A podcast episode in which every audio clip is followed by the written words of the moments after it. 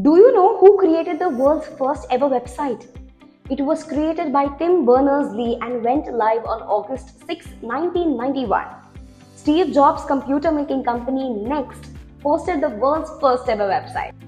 It shared information about the World Wide Web project, explaining its purpose and potential. The website served as a platform for guiding how to create and access web pages, offering a basic understanding of emerging technology. It's still available today on this link. That's it from my end, and for more interesting facts, stay tuned to Novelo.